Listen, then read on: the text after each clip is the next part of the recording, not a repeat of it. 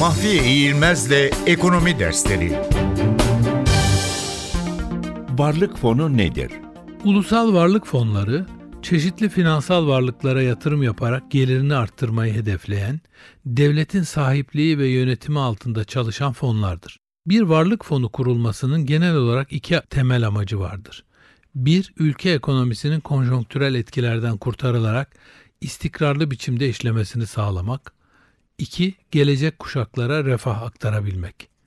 Bu çerçeveden bakınca fonun varlıkları ve getirilerinin karşılaşacağı risklerden yüksek olması gereklidir. Varlık fonları iki şekilde kurulmaktadır. Bir, bir veya birden fazla emtiaya dayalı fonlar. Bunlar genellikle ihraç edilen emtianın gelirleri nedeniyle oluşan bütçe fazlalarından kurulur. Tipik örnekleri Körfez ülkelerinin kurduğu varlık fonları ve Norveç'in kurduğu emeklilik fonudur. Bunlar petrol gelirlerinin yarattığı bütçe fazlasına dayanan fonlardır.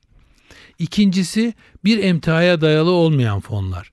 Bunlar ya dış ticaret fazlaları ile ya da emeklilik fonlarında biriken paralarla oluşturulmaktadır. Bu tür fonların tipik örnekleri Çin, Kore ve Hong Kong gibi ülkelerin kurdukları varlık fonlarıdır.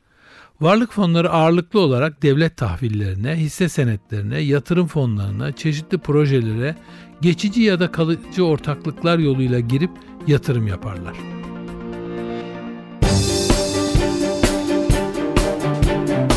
Mahfiye İğilmez'le Ekonomi Dersleri